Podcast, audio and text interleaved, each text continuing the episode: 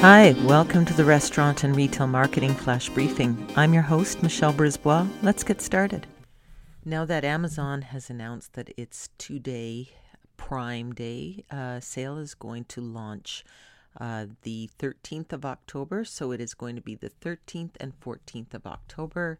The throwdown starts, and uh, so right after the announcement, Target unveiled its own sales event uh, running the same time period, and they've framed the sale event as the beginning of its holiday sh- shopping season.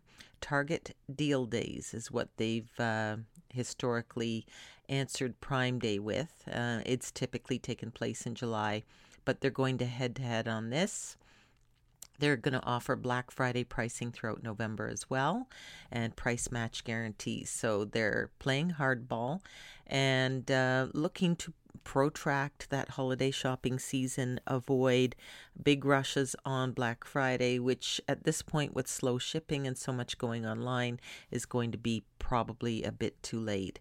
So, um, interesting that. Um, uh, uh, uh, AlixPartners and Deloitte have predicted a surge in ho- online holiday buying this year that follows a massive online growth in 2020. And uh, for the first time, AlixPartners, which is an analyst firm, retail analysts, added the month of October to its holiday sales estimate. So we now are looking at essentially a three month period uh, being defined as holiday shopping. And it could be a good thing in the end because uh, then uh, there won't be so much intensity around a short uh, focused period of dates if things are a little easier and more protracted, even in years to come. If this starts a new tradition, that might be good. Uh, interesting quote from uh, Target Chief Merchant Christina Hennington.